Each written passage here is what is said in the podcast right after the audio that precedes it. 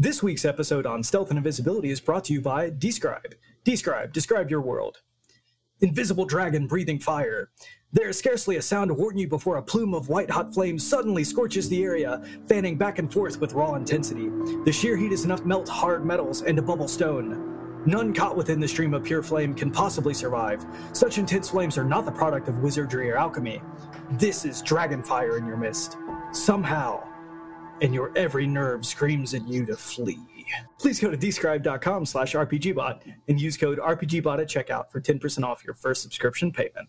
Today's episode on stealth is sponsored by Audible. Audible is the world's largest provider of spoken word audio, including some of our favorite audiobooks like Empire of Imagination by Michael Witwer.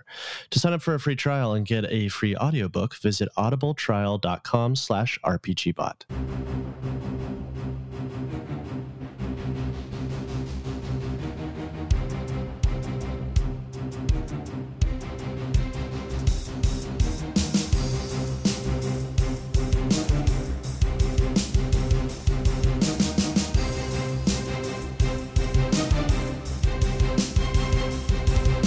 Welcome to the RPGBot podcast. I'm Randall James, your hastily hidden hors d'oeuvre, and with me is Tyler Kamstra. Hi, everybody. Uh, hors d'oeuvre does start with an H, doesn't it? Technically. and Ash Ely. Hi, guys. I don't know what to do with that. oh, Lord. and b- because I choked on that, Ash Ely. Hi, guys. Tyler, what's happening? good energy. No, we're starting good. Let's do Yep. it. well, Tyler. today we are going to talk about stealth. We're going to talk about stealth, perception, and things related to it, including uh, invisibility and, you know, special stuff like blind sense and tremor sense and things like that. These are mechanics that have existed in D&D and Pathfinder for a very very long time and in basically every edition of either game that I've played they've always been kind of confusing and the rules are very spread out in strange ways. So today we're going to we're going to break things down we're going to simplify everything, make it all make sense, and we're going to teach you how you can use stealth, perception, invisibility, all these things more effectively at the table, especially in combat where they frequently matter the most, without them becoming a huge, massive problem. And also, we're going to talk about some fun things like throwing flour in the middle of a fight. I think I, I think I enjoy like the hiding rules for 5e, invisibility rules for 5e, but it really does feel to me like somebody sat down and they designed the system for hiding in combat, like you know, popping out, haha, I got you, stab. And and then uh, somebody else came along and they were like, hey, uh, by the way, you know they can use magic to just be invisible, right? And now everybody's like, oh, and we had to start stacking all of these things. Yeah, speaking from experience, though, the thing about hiding and especially invisibility is it's one of those mechanics that people at the table always fight over. It's like, but he couldn't really see me. And you know, it's it, it's a question of like, what can they hear? How can they hear it?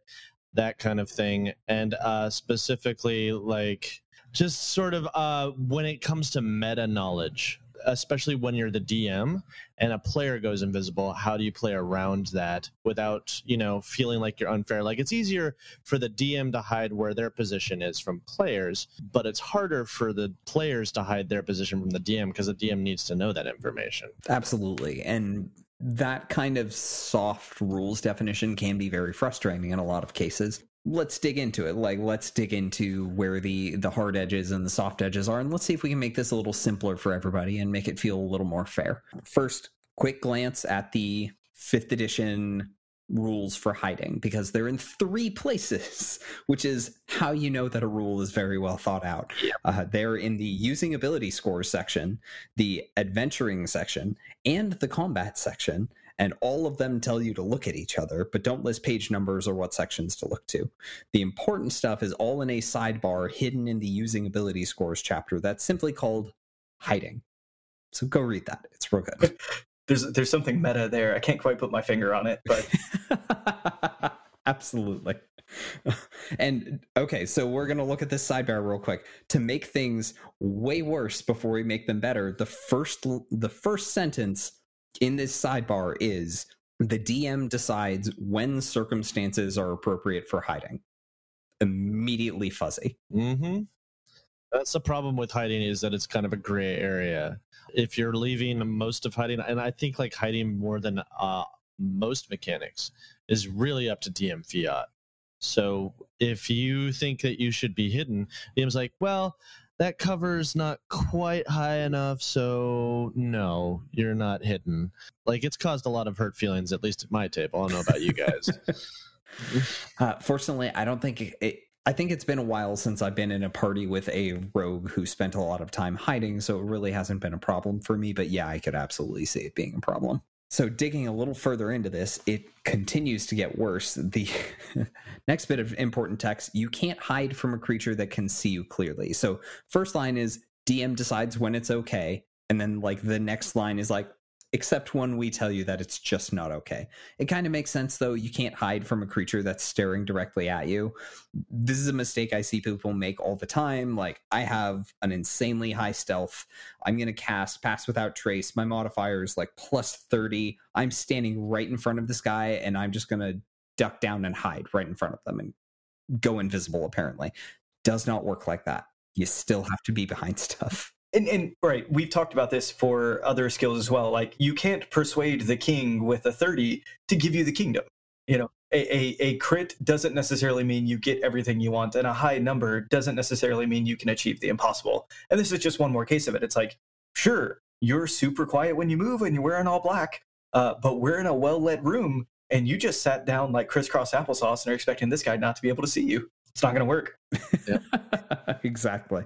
Yeah. But I have a really high stealth, though. yeah, I bet you do. You, you, were, you were very sneaky. They're very impressed.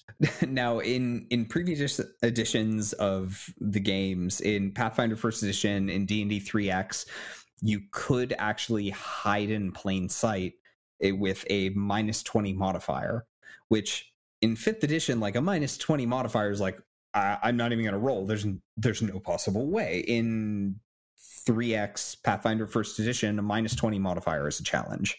Uh, someone says, "Okay, you can do this with a minus 20 modifier," and the immediate response is like, "Okay, let me count real quick and see if I can still overcome this because it's very possible." It's what happens when you don't have bounded accuracy. exactly. So uh, we've covered you can't just hide in the middle of a room. So we know that's not allowed. We know that the DM adjudicates when circumstances are otherwise okay for hiding. Uh, there's a bit of text that says if you come out of hiding and approach a creature, it usually sees you. So usually there is carrying a ton of weight because you know normal circumstances fifth edition there's no facing creatures see in all directions at the same time just pretend everyone's head is continually rotating so if you walk out of cover, creatures will usually see you unless you have like concealment, it's dark, you're invisible, the creature's blind, something like that. One of those other circumstances. But this is also very important uh, because if you can if you can create the circumstances to allow it, you can emerge from wherever you're hidden, walk up to somebody and attack them, which is very, very helpful for people like rogues. But usually they'll see you. But usually they will see you. Yeah.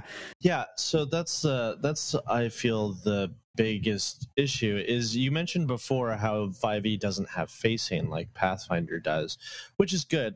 Facing in pathfinder's kind of a obtuse system. But I feel like for this, it kind of you kind of need it because if we're just going to ignore facing, then it doesn't really translate mechanics wise as to whether you can tell if a creature sees you or not. If they're not facing you, logic should dictate that they can't necessarily see you. Yeah, definitely. This is one of those places where you kind of have to suspend disbelief. Uh, you may need to go a little outside the rules a little bit and say, like, okay, DM, you've stated that they are looking that way. Can I just be behind them, please? Well, and, and I think we do get an out, right? Because it is stated uh, the DM might allow you to stay hidden as you approach a creature that is distracted, allowing you to gain an advantage on an attack roll before you're seen. And I think that's again like that's the here. This is the usually. So if let's say you know what could a DM do? If they're engaged with somebody else, you might say they're distracted. They're not going to come through. Uh, if they're, would you let like a, if a spellcaster was concentrating? Maybe. I think it depends on the spell like if they're just casting a pretty simple one action spell, I don't think so. But if they're like focused on a ritual, like say they're trying to make a magic circle, I feel like yeah, that's a distraction for sure. And I think that's why the uh, DM decides when circumstances are appropriate is doing a lot of the heavy lifting here because it really is kind of up to the DM. Like usually in certain situations, the player can sort of dictate what they're doing, and the DM's like, okay. But with this, it's more of like when is the DM going to say no rather than when is the DM going to say yes. And and I do think like one more thing I'll add to this for the for the DM and for the players at a table. Uh, you know, what's good for the goose, good for the gander, sort of thing going on.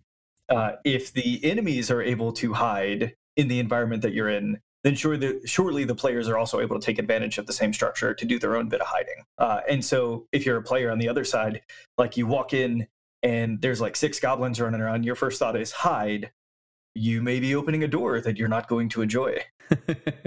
yeah, definitely. So the easiest way to handle situations like this is just for everyone to have an agreed upon set of rules before you go into the game. Like it, it's the same reason we talk about anything during session zero. It's the same reason we have combat rules so that people don't get to the table and immediately break down into arguing over like I hit this guy with my sword. No, you don't. Anger. So let's offer some guidelines for when you can and can't hide. So the first and, and most obvious situation is when you have cover. Now, how much cover? In my opinion, anything that's enough to provide the cover AC bonus is enough to hide behind. So that might be like a waist high wall, leaning around, around a doorway, uh, some large obstacle like a column, something like that. Not necessarily something that completely blocks line of sight. So it doesn't need to be like, I am behind a building. But any amount of cover, in my opinion, is enough to hide behind. All right, I want to ask a clarifying question. Uh, I'm in a graveyard. Mm-hmm. All of the graves, uh, gravestones have fallen over. And the enemy sees me run and then crouch behind the one remaining gravestone. Am I hidden? That's a great question. So we're going to peek ahead to Pathfinder Second Edition just a little bit because we're going to talk about that later in the episode. In Pathfinder Second Edition, there's a series of conditions for handling stealth. There's observed, which is everybody knows where you are. Hidden, which is everyone knows what square you're in, but not where you are in that square. I like that. Okay. Undetected, which is nobody knows where you are, and then invisible. If you are hidden, creatures know you are in that square, but don't know exactly where you are in that square. So it's difficult to target you with an attack. It's difficult to target you with a spell.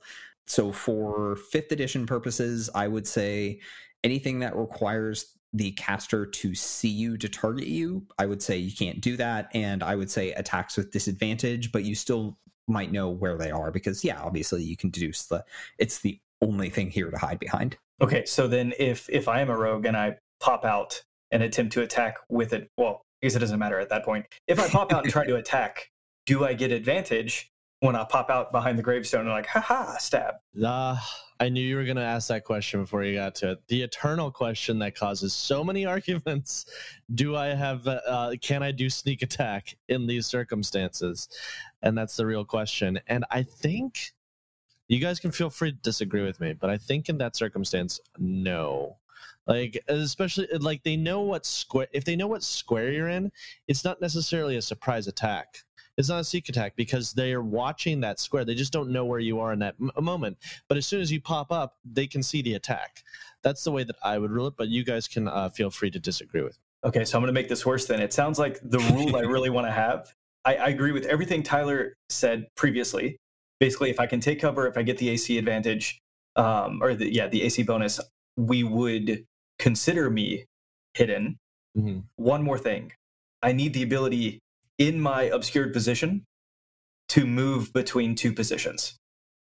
So it has to be a table that spans two squares. Yeah, I could be to the left, I could be to the right. I need a wall. I need two gravestones with like moss or something growing, a very big gravestone. It was a it was a small dragon. um yeah, that that actually seems like a good requirement. Basically, the ability to go from just they don't know where I am in my square to I could be in multiple locations. Peeking ahead at Pathfinder again, um, so there's the hidden and then undetected conditions. The easiest way to become hidden is just to take the hide action. So you just like I duck down behind the gravestone, I'm now hidden. And then from there, once you're hidden, you can take the sneak action, which is the I'm going to move while hidden so that people lose track of where I am. So that goes that takes you from hidden to undetected, which is the not only do creatures not know what square I am, or not only do they not know where I am in my square, but they also don't know which square I am in. So they have to completely guess if they're trying to hit me with stuff. We could very easily port that logic to fifth edition and say you need the ability to move without exiting cover in order to benefit from hiding. Now, I don't know if that was the intent when they wrote the stealth rules. No, that's fair. I, I really do like the Pathfinder 2 uh, way of handling this, though. I feel like that distinction of hidden versus undetected is really great. Would help us resolve a lot of this, and so I do like. I like what we're talking about now. I feel like it would really help. Yeah, I agree. Uh, just glancing at the Pathfinder rules for hiding, I'm just like, this is really good. Really, it really has a distinction of like the different stat like uh, hiding is a status effect kind of and it affects multiple creatures differently. So you can be hidden by one creature and undetected by another creature which i really like and i wish 5e was better about that because with 5e you're either hidden or you're unhidden and it's everybody and it's a status effect that you have not that the enemy has. Yeah that It's kind of the classic thing between fifth edition and Pathfinder. Like Pathfinder's mechanics for the same thing will always be a lot more complex and a lot more precise, but you're trading complexity for accessibility. Correct. Yeah, personal preference. In our graveyard single tombstone example, um, while I agree that it does require some suspension of disbelief, I think I would actually let our hypothetical character benefit from being hidden there the rules for stealth in fifth edition are already pretty inaccessible and like the only character who's really intended to use them in combat is the rogue and you know a couple monsters like goblins. But if you make stealth exceptionally difficult to use in combat the only person it punishes is rogues. That small decision alone can have a huge balance impact on your game. So like ma- make that decision during your session zero discuss this stuff with your players. If someone says hey i want to play a rogue and spend a lot of time like jumping in and out of somewhere where i'm hidden um, you either need to say, okay, we're going to just be very permissive about this, or you as the DM need to be very certain that in any given combat encounter, there's going to be places for the rogue to hide and move between. Alternatively, you can just use the the optional class feature steady aim and say like, look, sorry rogue, there's nowhere here for you to hide. Just hold still and point at things until they fall down. I also think because stealth is so nebulous in 5e, that's why they added a thing to rogues where if you are with if you're engaged with someone who's already engaged, you can use your sneak attack, which you couldn't really do in Pathfinder.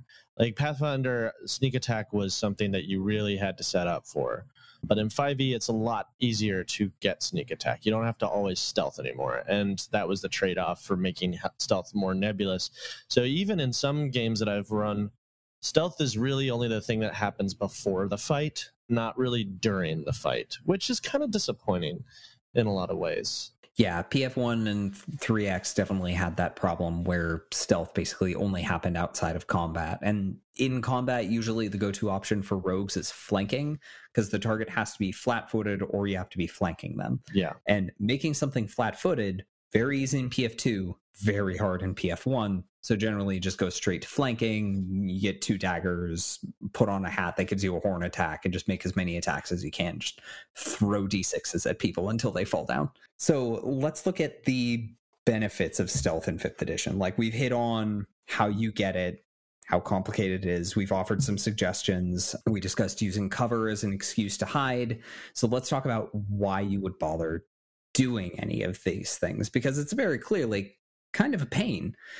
Um, the sidebar hiding says the DM might allow you to stay hidden as you approach a creature that is distracted, allowing you to gain advantage on an attack roll before you are seen.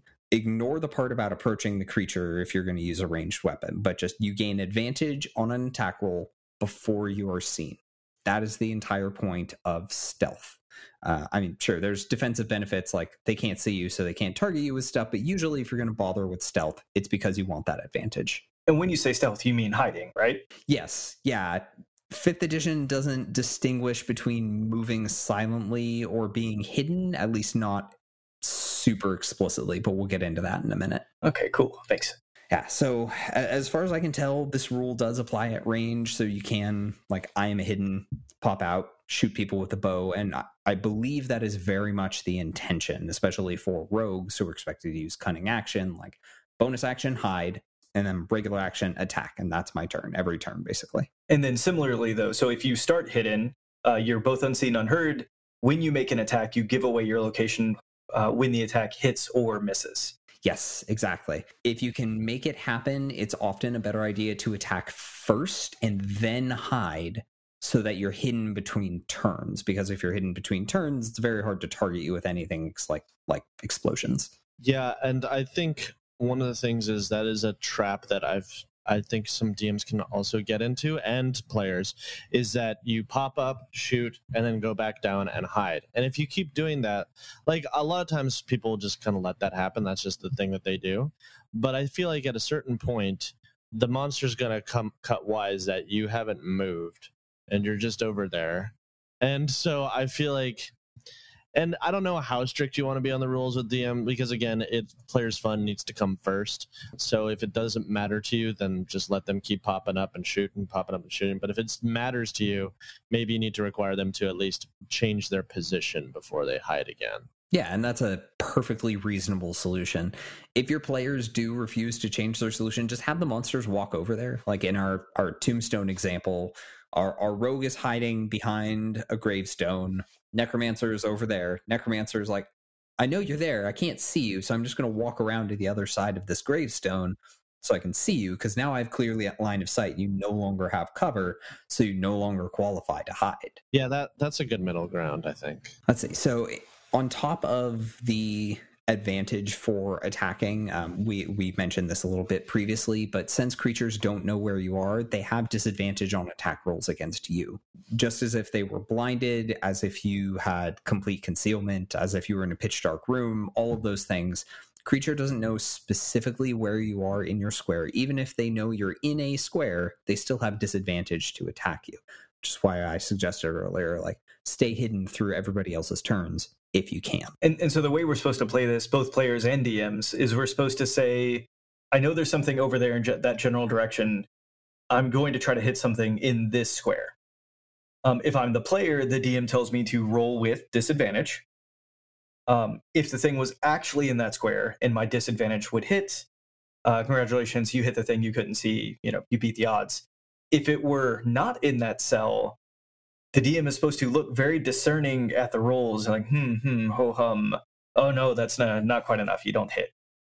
Uh, just to keep the players on their toes, right? Because you can't just like, oh, you know, oh no, they're not there. You miss. Goes okay. Now we're playing Battleship. Yeah. You know, you, you're not there. now, Ash, you brought up a really interesting point that we flip this on its head the DM has perfect knowledge. So, what is the DM supposed to do? Yeah, that would be my question. And it's something that I've struggled with a lot, especially when it comes to invisibility, which I know we're going to get to in a second. Um, invisibility is. Um, it's a complicated thing, but when the player is supposed to be hidden, how are you as a DM supposed to avoid meta knowledge?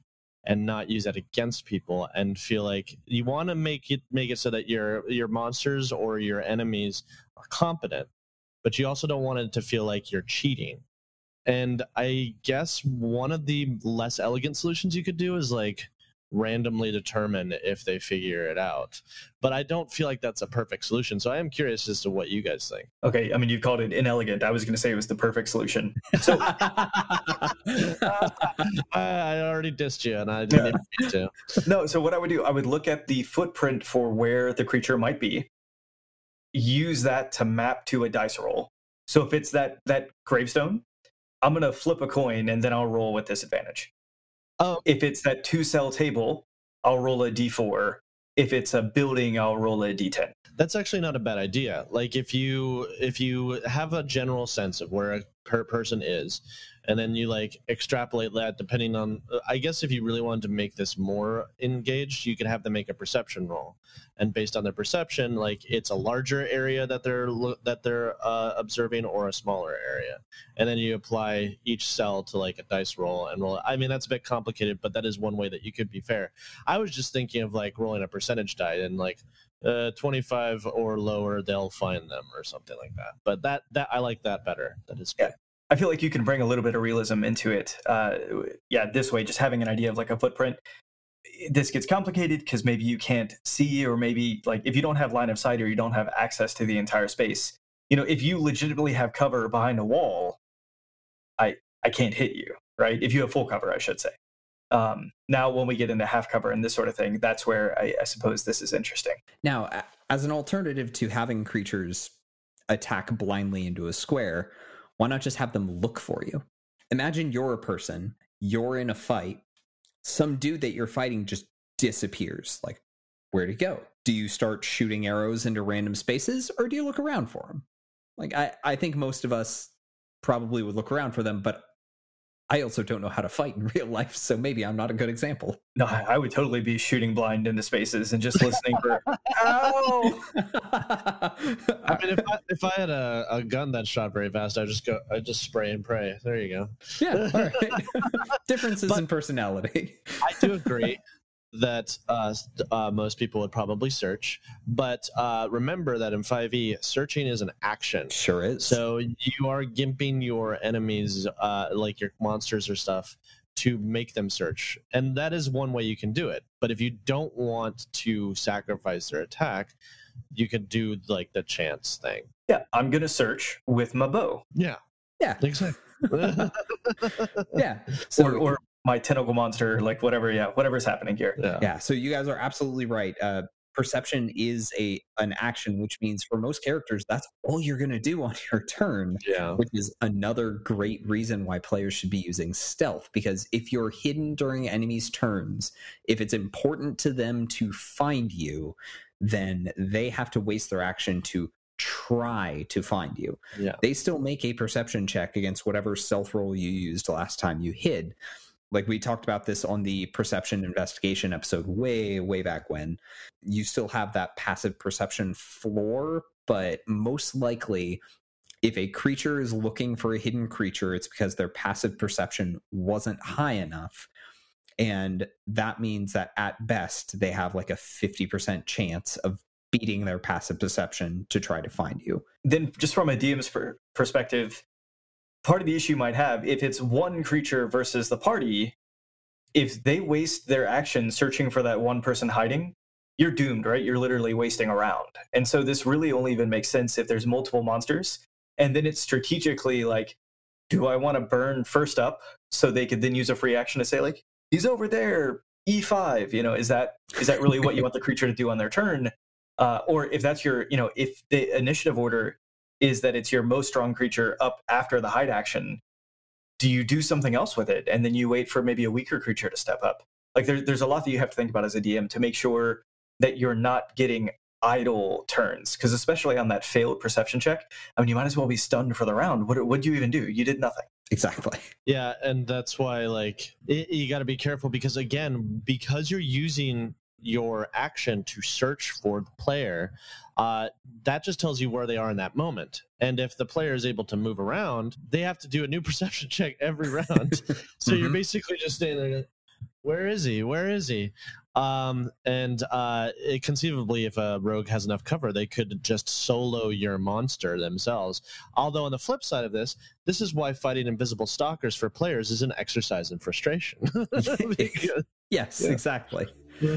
So while we're on the subject of perception and stealth checks, real quick, we should hit on that. When a creature hides in combat, they do still need to make a stealth check. Like it's not just I am now hidden. I'm other people must search for me. You must still make a stealth check and compare that to the passive perception of every other creature that you're fighting. So the passive perceptions effectively become the DC for your stealth check. So if you're fighting very observant enemies, stealth might not work out for you. If your stealth checks are really, really bad, stealth is probably not going to work out for you. Okay, I want to make sure that I understand this though. I make my stealth roll. I have to beat every person on the or every creature on the opposing side in order to be hidden. Yes. So I, if theoretically I could be hidden from three, but the fourth, you know, theoretically spotted me, maybe on passive perception, maybe well, I guess yeah, on passive perception it has to be this time. I I'm not hidden because that one person knows and theoretically is yelling out like over there. Is that that part's a little less clear. So your DM could reasonably say like creatures are only allowed to talk on their own turn, in which case you are hidden until that creature's turn comes up and they call out where you're hiding until that happens, you're still playing Battleship. Yeah, I mean it. It really does. I think I agree with Tyler. It does depend on the DM. Like I'm for me, saying one sentence in combat is a free action, and I hold that for myself and my players because sometimes people need to just say stuff.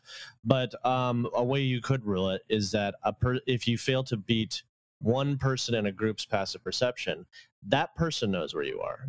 So they can still use that information. They just won't be able to communicate it until it's their turn. Exactly. But logically, like once it's their turn, they're going to act on it anyway. So it just kind of is a moot point. Yeah.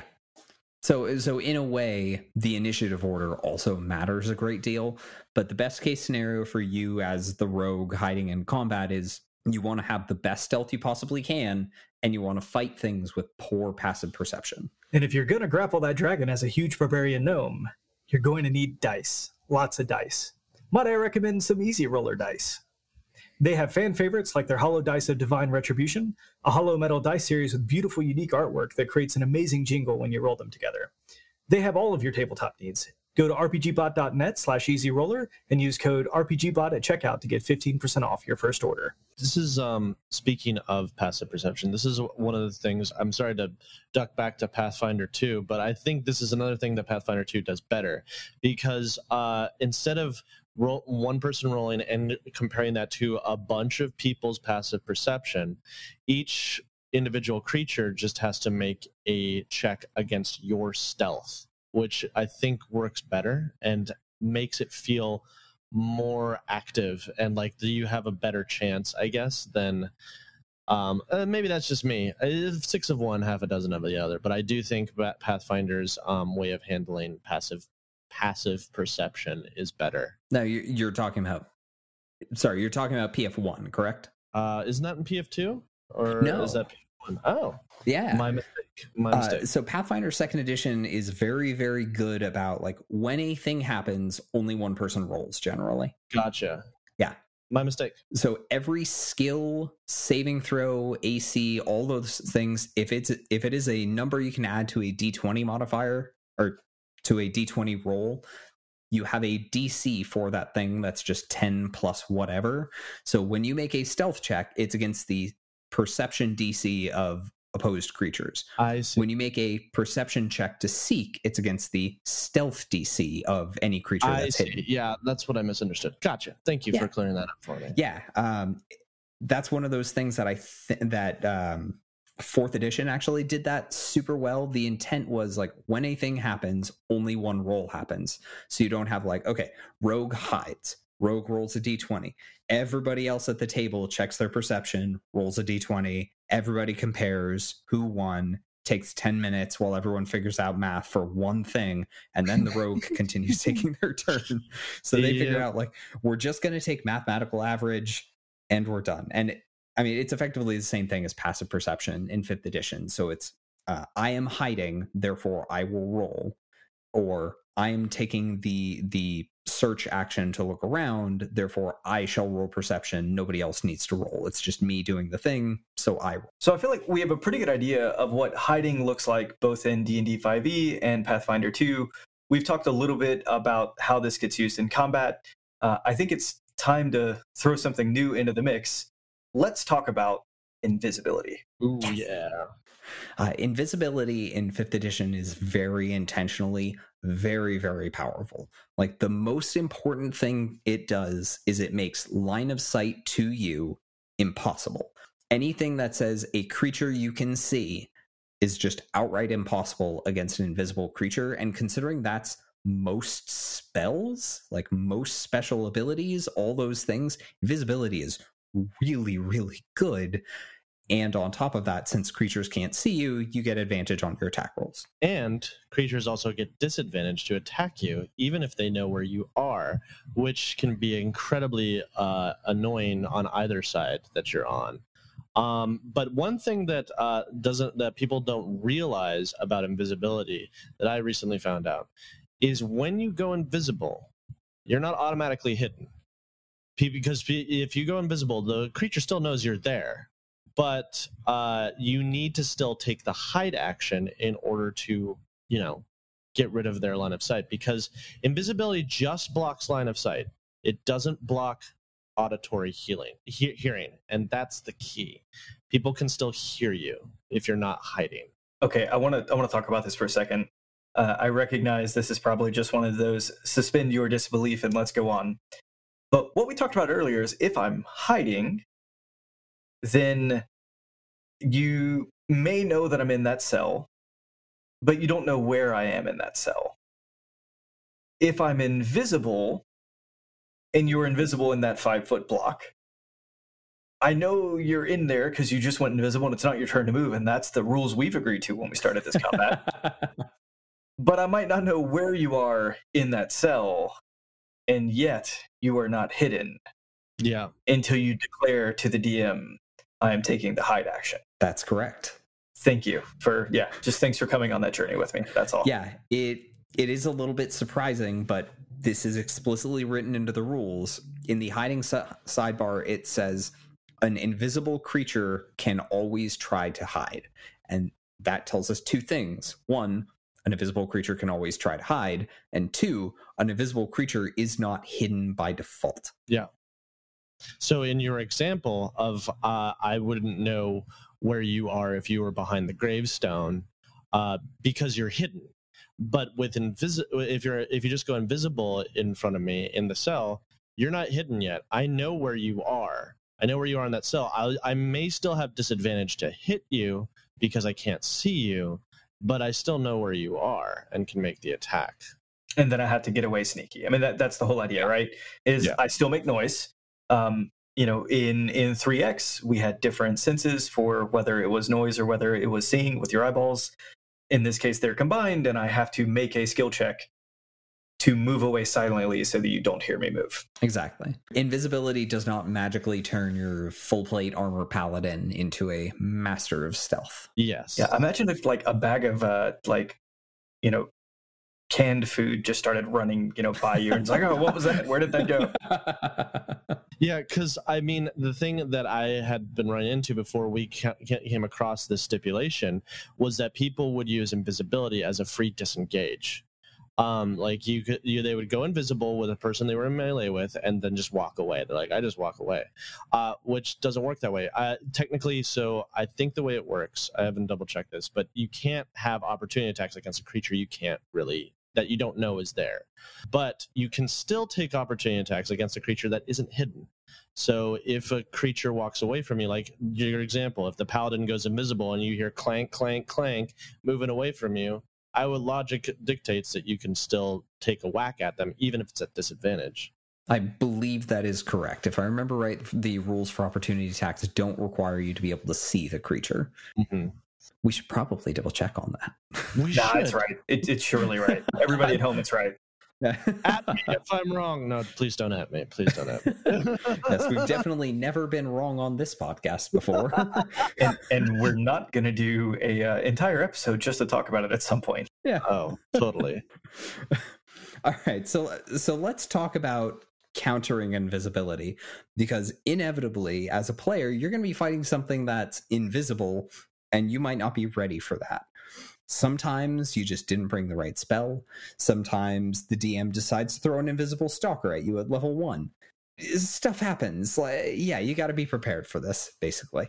So the most important thing to know about countering invisibility, like we like we said, if you're invisible, you're not automatically hidden. The description of the invisible condition says the creature's location can be detected by any noise it makes or any tracks it leaves. So any sort of vis- visual or audio indication, you know where the creature is. So you still can't see it, so you still have disadvantage to hit it and all those things, but you can pinpoint where the creature is or at least which square they're in so like if you're on sand if you're on snow they're definitely going to leave footprints if you throw something on the ground that's going to cause them to leave footprints you're golden you still can't target them with a lot of spells but like you know what space they're in so you can drop a fireball on them or something It's really all you need.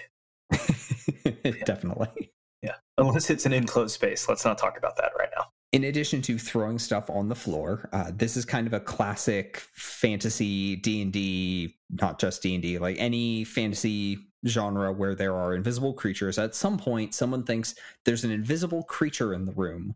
I'm going to throw something on them or around the room in order to try to reveal their location.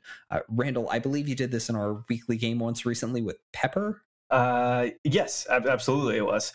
Uh, there were these invisible dwarfs running around, and we thought the guy was drunk and just making jokes. So then we started making jokes, and the joke was we were throwing pepper on people. And then we actually found an invisible dwarf. He See, it- chewed. That's brilliant. I love that. Like, uh, follow the sneeze. Just follow the sneeze. I love that. All right, so so I'm going to ask you guys for opinions. So the invisibility spell says anything the target is wearing or carrying is invisible as long as it is on the target's person. So let's say my character Bob the Fighter is standing next to an invisible wizard. And Bob the Fighter pulls out an ink flask, pops the cork and splashes ink on the wizard in order to you know, ideally see like, ah, yes, there's ink suspended in midair upon this invisible wizard. What happens to the ink? That is a question that has caused uh, a lot of um, debate in my mind and in my party. Uh, uh, that if you throw something on an invisible creature, like let's say flour or ink, are you considered to be carrying it? And does it then go invisible? The way that I think is fair and makes sense in my head, and you guys can disagree with me, is that the wearing stuff, that the stuff that you are wearing that goes invisible, only happens when you cast the spell. So the stuff that you're wearing, it takes a snapshot of that, and all of that goes invisible. Anything that is added to your person is floating in space. So if someone's like, go invisible, now carry this rock, the rock is just going to be floating in space. Uh, that is my personal opinion, but you guys can feel free to disagree. Well, okay, that might be a reasonable like home fix, but you have to agree. Rules is written. If I start carrying the rock, the rock has to become invisible. I mean, that's the thing, though, is that it's not. It, uh, people do say rules is written, but it's not. This is the problem a lot with 5e is that there are a lot of gray areas that aren't specifically called out, unless you talk, unless you catch Mike Mearls on Twitter or something, and then he'll be like, "Yeah, no, that's not the way," or Jer- more likely Jeremy Crawford, because Jeremy Crawford is very much about like, okay, I need to clear this up because people have a lot of questions about it. So I, I think that's a reasonable fix, and I, w- I wouldn't actually object to it. Like if you were my DM and you said this is what we're doing, I would say, great, let's party. That's that's not the thing I'm going to argue over. I'm gonna I'm gonna weasel a little bit. Hmm. Ink is interesting because ink is probably going to get sucked into the cloth. But let's say it was so saturated that it begins to drip off. Like let's say I poured a whole bucket of water on you, um, and it was blue water for some reason. Or it was ink. No, it was ink. Let's stick with ink. Okay, if I pour a whole bucket of ink on you, whatever gets absorbed into the clothes, I would say probably has to become invisible. But if it's to the point where it's dripping off, I think I'd be able to see the drips. I think that's reasonable. that is reasonable. Okay, so let's look at the text of the spell and have do some thought exercises. So, anything the target is wearing or carrying is invisible as long as it is on the target's person. That applies for the full duration of the spell. So, the way I read it is anything that the target is wearing for the duration of the spell is invisible. So, like if they put on a shirt, they're now wearing that. It is still for the duration of the spell, therefore become invisible. But that's not to say that my interpretation is totally right. Ash, you may be absolutely right there. I may, t- may be totally wrong. I couldn't find an answer from Crawford, so I don't know. Yeah. But I 100% agree. All of the ink dripping off of the creature definitely becomes visible. Like in either of our interpretations, it is no longer on the character's person, so it becomes it becomes visible again. Just like if if you threw an object, like if I set something down on a table and walked away, it doesn't magically get to stay invisible just because I was carrying it when I turned invisible. Yeah, so th- I mean, I I agree with that, and I can see why people um view it that way. Just like I said, for my own benefit, that's the sort of ju- justification that I had to make for myself so that we could avoid all of the uh, uh, rule, rule, rules lawyering that would happen, like technically, you know, stuff like that. But uh, in your in your way of doing it, I am curious, how would you guys rule flour? Like, if someone were to throw flour on you, do you think that would reveal them, or is it the flour coming off of it that reveals them? I think it's a combination of things. So I would say the flour that sticks to their body becomes invisible. All of the flour floating in the air around them doesn't. Mm, So you have this conspicuously person-shaped hole in the middle of a cloud of flour. I see. Yeah. That's that's an interesting way of ruling it. That's actually really powerful in general. Even go back to the ink thing. Let's say I threw it horizontally. So, like, you know, I hurled the ink at them. And let's say I had a party member standing at 90 degrees. So, kind of watching the ink go from left to right. Or better yet, somebody behind them watching.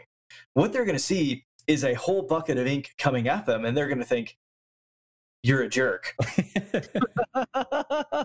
And then a person sized silhouette of the ink coming at them is going to get cut out. ah, that's clever. and and the, the flour is honestly better because the flour basically just floats right like you almost just want to have like handfuls of flour everywhere and then you're you're looking for like a trajectory getting cut through the flour as the ghastly or the ghostly apparition is approaching you So, in addition to a five foot pole and a barrel that a person has to bring with them, they need to bring flour. Yes. Just- yeah. the- Basically a bakery. can the alchemist jug make flour no, I don't know. only liquids. Okay. Ah. you Can can, we do still this? use that though. Like you Yeah, can you use could, mayonnaise. It's a great use of mayonnaise it produces so much mayonnaise. It's like multiple gallons a day. What are you going to do with all that mayonnaise? Detect invisibility, apparently. Drog was onto something. He, What? he was wiser than all of us. why does everybody in your party carry an alchemist jug yeah, perfect. invisible wizards that's why what if we need mayo good okay now, fortunately, we, don't always have to resort to these options. There are some low level spells that should be widely accessible to most parties. Faerie Fire, See Invisibility, you're done. If you can figure out roughly where they are, drop Faerie Fire on them, problem solved. Yeah. See Invisibility, someone in the party says they're in that square. We have narrowed it down to this square. Everyone drop fireballs in it. Very simple. Alternatively, if you don't have any of those, just give up, cast Fog Cloud. No one gets to see anyone. That is it. Everyone is fighting with a disadvantage from now on. I hope you're happy, DM, for bringing this invisible monster into this encounter. Look what That's, you have uh, done. That's the D and D equivalent of I'm taking my ball and going home. it sure is. and then the fighter with with uh, blind fighting comes out and is like, "Oh boy, I made a choice." That that's that's actually it's a wonderful party, right? Like everybody in the party is blind, yeah. but they just cast darkness wherever they go. yep. Ta- townspeople love them. Speaking of darkness, should we talk about magical darkness? Oh, do we have to? Mhm. I I think we do. all right. So magical darkness, very very simple. Uh, you can't see through it unless you have something that lets you see through magical darkness, or if you have a special sense like blind sight. So that that really is the like take your ball and go home on vision option. So like if you have a spellcaster who can cast darkness, just like okay, something's something's in the room invisibly. We can't do anything about it. Magical darkness. Yeah, uh, one of the things that I've discovered that's very annoying about darkness, and I didn't realize this until my players started to abuse it, is darkness. Unlike fog cloud, once you put, uh, it's not when you cast it, it's in that area and it just stays in that area. You cast it like you would light onto an object. So if you were to cast it onto, like, say, your belt or a sword or something, and you walk around, you're suddenly now the darkness is following you. Now, let's say you want to combine that with a really easy warlock invocation to get called Devil's Sight. Suddenly, you're just a, a really broken character that's going to ruin my day. Yes. So- Okay, wait, but I want to poke at this. yeah. How high of an intelligence would you have a creature Like, what would the required intelligence check be to recognize that at the center of the darkness, probably the thing making the darkness? Oh, it's funny that you should mention that because my players found a way around this too. They uh, they uh, attached the darkness to the edge of a stick, and they would wave the stick around so that you couldn't exactly pinpoint the center of the mass. That's wonderful. Was, was that the object, object interaction each time? It's like, okay, Yes. uh, we want to bring a sidekick in. There's sidekicks in 5e, right? I'm not crazy. Okay, good. Yes. We want to bring a sidekick in. What the sidekick is is basically a flag bearer, except for instead of a flag, magical darkness. Just cast it on a rock, hand it to your wizard's bat familiar. Bats have blind sight. Then just fly around in a circle. They'll never even notice the difference. Yeah, exactly. I was, I was both very irritated and kind of proud of my players when they figured this out. I was Yeah. like, I hate you guys so much, but this is brilliant, and I have to applaud you. Yeah. the next Wonderful. adventure, it's all devils. yeah, exactly, exactly. All people with true sight, have fun. Wonderful gaming. I need a uh, three hour break. I'll see you guys in a little bit. yep. hmm so speaking of bats, hey, how about blindsight? Blindsight's cool. That is one way you can counter magical darkness as well. sure is. So blindsight has some interactions with stealth that might not be super obvious. Did you know that stealth works against blindsight? Because it totally does. That makes sense. Did you know?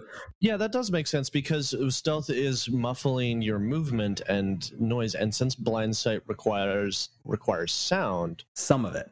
some of it, yeah. Yeah, there are multiple forms of blind sight. So there's regular, just bog standard blind sight, and then there's blind sight with echolocation. So that's like bats, dolphins, things like that. Uh, most things with blind sight just have regular blind sight, which is think of it like radar, basically, I guess. But stealth still works against that. Or radar is actually a lot like echolocation. You know, uh, I'm gonna say that you scientifically would know that, and I'm just gonna trust you on that because I don't know. Yeah, no, like I, I I send a wave out there and the wave comes back and I use that to estimate distance, potentially velocity. Yeah, it's great. Yeah, that that is basically echolocation. Okay, what's something that's like radar but not waves? Um, I mean everything's waves. Matter's waves. Thanks, Einstein. He was a bro. So right, have, wavelength, anybody? No? Okay. All right, keep going. I have a question for you then, Randall. So you clearly know a lot about this. So when you're doing echolocation, it's uh, uh, my understanding is you're sending sound waves out and they bounce off of physical surfaces and back to you. Is that right? Yeah, and, and let's so if we're gonna talk about what human beings do, let's talk about like an ultrasonic sensor is a great example. Um, and what you said is exactly right. In in RF, you might call it chirping, but I'm basically going to send a particular signal out, and I really know the shape of that, and it's likely designed in such a way that I I'm not going to see that in the real world. I'm only going to see it because I emitted and it came back at me. I gotcha. So how do you stealth against that? Because even if you're being noiseless, I guess if you're behind cover, maybe. Yeah, That's one exactly. Thing. If you were, uh, if you were, okay, let's be silly and we're talking about sound for a second. If I was using like sound dampening armor, Yeah. um, literally my armor would absorb the sound if it were an appropriate frequency, and then I wouldn't emit it back. Oh, that's clever. Oh, that's really clever. So that's because that's something that I've struggled with with blind sight. Is like, how do you make blind sight not just true sight? Because like I can see through magical darkness and invisibility, heh. but it, but it's countered by really dumb things like cover or uh, Padding. The, the yeah padding. That's the, that's And you might make an argument that like it doesn't. So blind sight is able to see anybody wearing full plate, but anybody wearing uh, chainmail with like leather underneath it or just leather, maybe you make an argument that that was absorbent enough that maybe the the echolocation version of blindsight didn't come back at them. But of course, then we have like the weird. I mean, honestly, like it's not magical, but it is fantasy blind sight of just like yeah I don't have eyeballs, but I see all. yeah yeah like uh like all of those kung fu guys who are blind but can see perfectly clearly, aka Toph from Avatar. yeah. Um, uh, she has tremor sense, which we'll get to. Yes. So if we're talking about different types of blind sight, then we also have to talk about smell, right? Yes. I don't think scent quite qualifies as blind sight because like blind sight allows you to functionally see without seeing. So like I can I can use blindsight and say like Randall is standing right there holding up three fingers. With scent, I can say Randall's vaguely that way. Yeah, I mean uh, there are some but the reason I bring it up is there are some creatures, at least from my understanding, that they have they're blind, they're functionally blind, but they can see you through your smell, through your scent. Like certain snakes work this way um or maybe not snakes like the i forget oh moles moles Okay, are we talking 5e or are we talking real life? real life Real life. Okay, good. yeah That's interesting. So the the you can know something's there, but it would be really hard to build a sensor that could detect someone. Because what I'll say is like let's say even you feel that the wind is coming in your direction right now. And so you use that to estimate that likely this thing is in front of me versus if you felt the wind coming from the right, you would know maybe this creature's off to the right. Except the wind isn't constant in a line of sight. And so who knows what direction those particular scent particles had to take to get to you. yeah so maybe interpreting the scent is the is the issue but i think there is a way that even if you had like a creature that could detect you through smell like knew where you were a way Yeah. that you could mess with that is how they messed with it in avatar again is throwing a bunch of scents at it and confusing its sense of smell so No, that makes sense. Yeah. Just garlic bombs. Yeah. Just garlic suddenly becomes part of the stealth meta. Yeah. It's like, wait, why are you carrying a durian fruit? Uh, so we've added durian fruit to the list of things we need to carry with us when we're dungeon diving. Yeah, we Flour and durian. stick it in the end of the alchemist jug and use it instead of the badger cannon. It's now like a Mayonnaise powered durian gun. Yeah. Oh God. So- Uh, uh, we're we're gonna get a human rights call at some point. yeah. Uh, you just created a, you just created a war crime, my friend. It's a weapon of mass destruction. So, so I'm going to peek forward at Pathfinder Second Edition again. PF2 has the concept of vague, imprecise, and precise senses. So vague sense is like I can tell something is there, but not where. Imprecise is I can tell roughly where it is, so usually like this square, but not where in that square. And then precise is like vision, like I can see specific details. There it is. So scent is a typically a vague sense. So creatures with a with a scent ability can typically say like there is a zombie somewhere within my 30 foot scent range, but I can't tell you where. I, I smell it, but I'm good luck finding it. Um, an imprecise sense, uh, like tremor sense, um, cr- some creatures with really good scent has it have it as an imprecise sense and then you can figure out like which square is this creature in. So it's uh, much like an invisible creature who hasn't bothered hiding themselves in fifth edition or a creature who is very obviously hidden behind the only tombstone in a 50 foot radius. You know which square it's in but you don't know like position orientation any of those things. And then precise senses are essentially sight equivalent. So often blind sight some other things like some creatures have very specific unique things but we can apply that concept in fifth edition.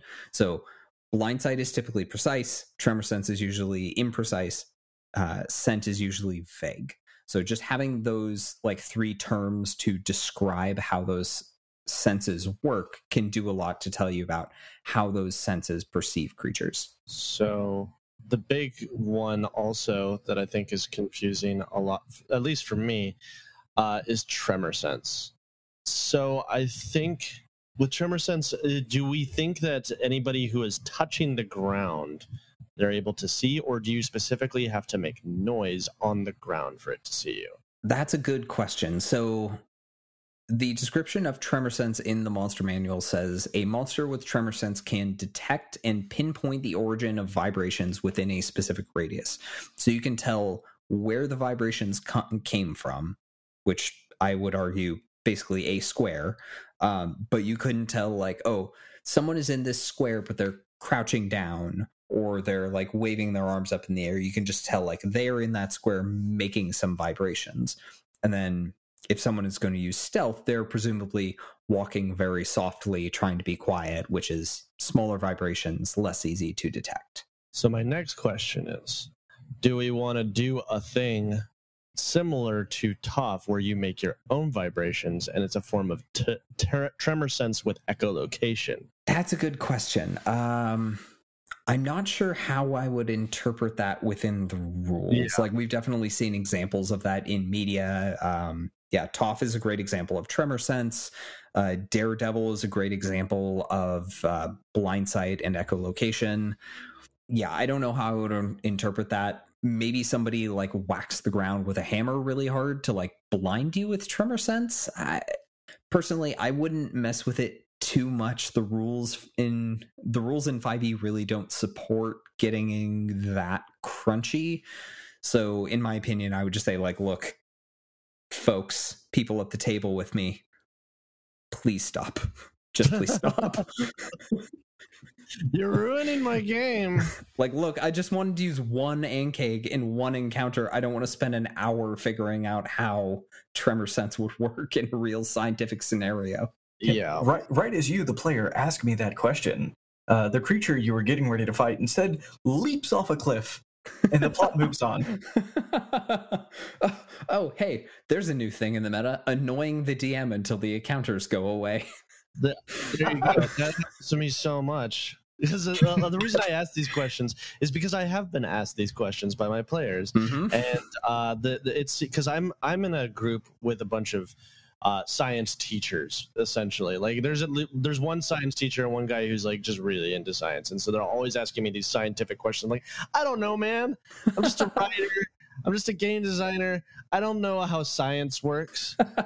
I, I didn't expect to have to, you know, fulfill a consulting contract so that I could execute this game. yeah, exactly, Yeah. exactly, right. Uh, oof. Oof, Yeah. indeed. So let's talk about Pathfinder Second Edition a little bit because we've we've beaten on Fifth Edition quite a bit, and we keep saying, "Hey, PF2 is real great. Let's take a look at that." So we already talked about the conditions in PF2. So we have that kind of like steps essentially: observed, hidden, which is I know what square you're in, but not where you are in the square. Concealed, which is uh, actually I don't think we talked about concealed. So concealed is like you're not hiding, but there's something making it hard to see you. It's usually fog or something like that. And PF2 doesn't have advantage as advantage. Instead, there's a 20% mischance to attack a concealed creature, 50% to attack them if you're shooting blind into a square. So if they're hidden, undetected, it's invisible, etc., 50% mischance, which is not mathematically the same as disadvantage, but conceptually similar. So concealed is very useful. If you are concealed, you can hide. So like just in fifth edi- and just like in fifth edition, you might say, "I'm in thick fog. People are having trouble seeing me. I think I can hide now." And then you argue with your DM for ten minutes. uh, there's undetected, which is creatures don't know where you are. So if they somehow manage to attack you, then they still have that fifty percent mischance.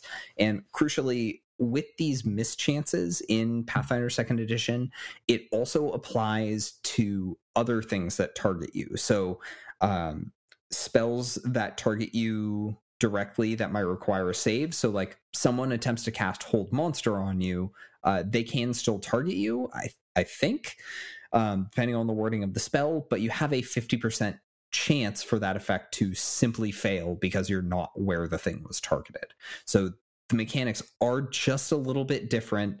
Um, make sure you read the text of your spells before you start casting blind. Yeah, that's a big difference from 5e because when you're hidden, uh, a lot of uh, spells require sight, so you just can't target that person if you don't know where they are. But this makes it so that you know mages aren't as uh, royally, you know, screwed over if they can't see you. They still have a chance, which I I, I kind of like. I do I dig that. That's cool. Yeah. We should also look at how perception works because it is very different in PF2 from 5th edition. So, 5th edition, perception is a skill. If you want to be good at it, you have to take proficiency in it, and someone in your party better be good at perception or you're going to die. Um, in PF2, everyone automatically progresses in perception. Like it, works just like a skill, but it is not a skill. Uh, because the designers of PF2 looked at it and said, look, this is very clearly the best skill that we are going to put into this game, just like it is in fifth edition. So we're just going to give it to everybody instead of making it a tax on people's resources. Now, different classes will get like different uh, proficiencies, so they'll advance at different rates, but everybody adds their level plus something plus wisdom. So even if you've not thought about perception once in your character's entire career, you're still not total garbage at looking around a room. In addition to that, when you're looking around for creatures in combat, you take the seek action. Now, you guys remember the three action economy, yes? Yes. Seek is one action. Fifth edition, you search for creatures. It is your action that is basically the meat of your turn. You're probably not going to do anything else exciting. In PF2, you could cast a two action spell, you can make two strikes, and still have an action to seek. You could seek repeatedly if you want. But you also have to pick where you're seeking, unlike fifth edition. Fifth edition, it's like everything that I survey is my domain. In PF2, you have to pick either a 30 foot cone or a 15 foot burst in a place that you can see. And you essentially scrutinize that area and say, I am looking for things in this general area. Geometry tip pick the 15 foot burst, it's way bigger. Hmm. And then you make a perception check against the stealth DC of any creature that's hidden there. So if a creature went over there, hid, rolled a absolutely garbage roll, you still have to roll against like 10 plus their modifier, which might be higher than whatever they rolled to successfully hide. It's not always going to work out. You still want someone in your party to have both good perception, proficiency progression, and good wisdom to back that up. Seeking in combat is also just way less costly than it is in fifth edition. So it's much more achievable. It's much more usable. Yeah, even the idea that you can actually seek multiple times in a row, if it's that important to find that creature that, that's now hiding, yeah, being able to say, okay, look, I failed once, I failed twice, I tried the third time. Hey, party, you don't have to waste your actions. They're right over there. Yeah, and the way that it's like strategic. Like I've always liked systems that uh, allow you to be more strategic in exchange for doing it more frequently. And that's the big issue with seeking in 5e is that there's no way to sort of you know, can I seek in a specific area and still do something on my turn? No, that you just have to roll perception. It's more powerful in 5e, but I would trade power for strategy any day of the week. Yeah, I think I would too. RPGBot is happy to welcome our new sponsor, Ezoic. Ezoic enables digital publishers to earn more money at every level and provides added features as customers grow. The company uses AI technology to optimize sites for the best possible returns in terms of ad revenue and UI. Whether you're just starting out or a seasoned publisher with over 10 million monthly visits, Ezoic has customers of every size and skill level. Ezoic also provides industry first perks based on publisher growth and performance, including expert support, SEO audits, access to free webinars and new products, and tons of exciting giveaways and events throughout the year. Sign up for free today and see why Ezoic has the largest community of high earning digital publishers. To try Ezoic for yourself, visit rpgbot.net slash referral. That's rpgbot.net slash E Z R E F E R R A L. All right, we did it. I think we, yeah. Yeah, we did it. All right, question of the week this week. Our question of the week this week comes from at Matt Likes Banana. Games like D&D have fundamental rules such as advantage, disadvantage, uh, cannot stack, are what they are, uh, and they frequently deliberately break them with stuff like elven accuracy. What makes such a breaking of the rules good or bad design or gameplay? Uh, and, and, for folks at home, Elven accuracy, it's basically triple advantage. You get to roll three dice instead of two two dice, and then take the highest. So in a game where you know, you know advantage never stacks, you never get three, you never get four. Disadvantage never stacks. At most, one of each will cancel each other out. Why is making Elven accuracy the triple advantage a good game design? Tell you what, so I'm going to guess at this one first, and then Ash, you actually know something about game design, so I'm going to hope that you come along and tell me why I'm wrong. Sure. Having the core rules that work a way gives everyone a shared baseline understanding of how things work. So, like, if we imagine a dead simple game where your objective is to walk down a hallway, and everyone follows the rule that you must walk along the right side of the hallway to get to the end of the hallway. Like, let's imagine that's our dead simple game. And then one player has something that says you have this unique thing that lets you do something that makes you special and your special thing is you get to walk on the left side of the hallway. Now, everyone still understands the rule is you walk on the right side of the hallway unless you have that special exception. And those exceptions give room for characters to feel special, for monsters to do unique things, for spells to uh, not necessarily break the rules because they exist within the rules, but to you know do something that normally wouldn't be possible. Yeah, that's uh, that's correct. Um, so just to clarify, we're talking about why it's good game design, right? Well, yeah. the question is, is it good or bad? And I think well, you know, two for three have asserted it's good. I'm bi- I'm biased against Elven accuracy in particular because it's been used again to great effect against me. Um, but, uh, uh, especially if you pair it with a guy who's a samurai who can just give himself advantage whenever he wants. Um, so uh, one, I think it is good game design in the fact that, like Tyler said, it lets the person feel special, especially with because we did away with all the floating modifiers of Pathfinder and we decided we were just going to do advantage. If you want to communicate, hey, this elf is elves are better at certain things than other people. That's kind of the fantasy of elves. They're humans plus.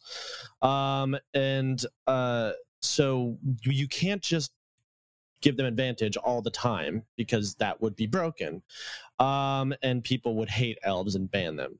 Um, so and you can't just uh, so you want to get across the idea that when they do a thing that they're good at they're really good at that thing. So in this case it's an acceptable break of mechanics to say in this case advantage stacks but I hate it. um, I, I, think it's bad. Um, and I think that this is where Pathfinders is just like, I realize that floating modifiers are a pain in the ass to track, but I think that that is a it was it, it's designed better in that sort of thing like you just get a plus two to ranged attacks or something like that or when you have advantage you have like a plus two or something i'm not saying it's a perfect solution but i think triple advantage just because advantage is so easy to get in 5e it's almost like you always have advantage. And when you always have advantage it's also triple advantage. I like what they were going for but i think that there was a better way of approaching it than breaking an established rule because it's now a required feat if you're going to be an elf. And i don't like mechanics that aren't that are supposed to be options but are presented as they're so good that they basically become mandatory. So I want to take what you've both said and I want to couch it a little bit. I feel like what makes doing something like this worth it is either if there's a high opportunity cost to come with it, or if there's a consumable and that consumable is a key mechanic. I agree with that. I think that's a great idea. I like the consumable, or there's a drawback because right now it's just a flat bonus, and it's it's just too powerful. I feel, and like, it what, makes what, what if, too good. What, what if the only thing you did to modify it was say um, proficiency bonus per short rest? We've done that to a lot of other things over uh, you know with with the modifications to classes over i guess what past two or three books you know do that one more time here and say sure you know you're level six you can do that three times per short rest. You know pick your positions wisely for when you're actually going to take advantage of it. Yeah i like that um, I, I and I think the reason that they did all the accuracy the way they did is because it's it's the Legolas fantasy, you know, the guy who never misses. Uh, but Legolas became kind of a meme, especially towards the third. He was just good at everything, and he was kind of a flat character. I personally like characters who fail at things.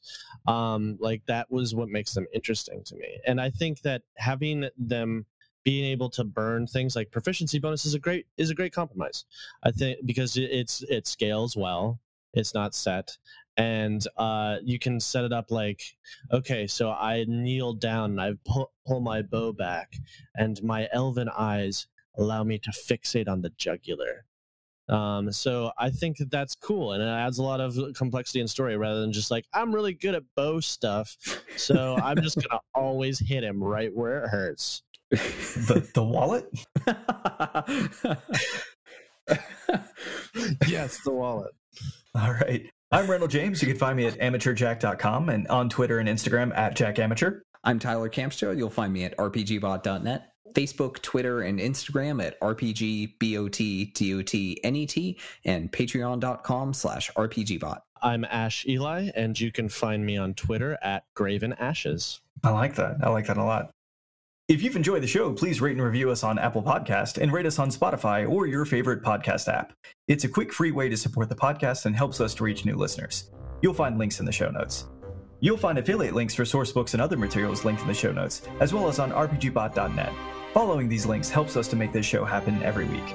If your question should be the question of the week next week, please email podcast at rpgbot.net or message us on Twitter at rpgbotdotnet. Please also consider supporting us on Patreon, where you'll find ad-free access to the RPGBot.podcast, RPGBot.news, early access to RPGBot.content, polls for future content, and access to the RPGBot.discord. You can find us at patreon.com slash RPGBot. When you were talking about, it's like, you know, I like characters that fail. Immediately what popped in my head is the Mitch Hedberg joke. It's like, you know, and last night, all of those characters were at my table.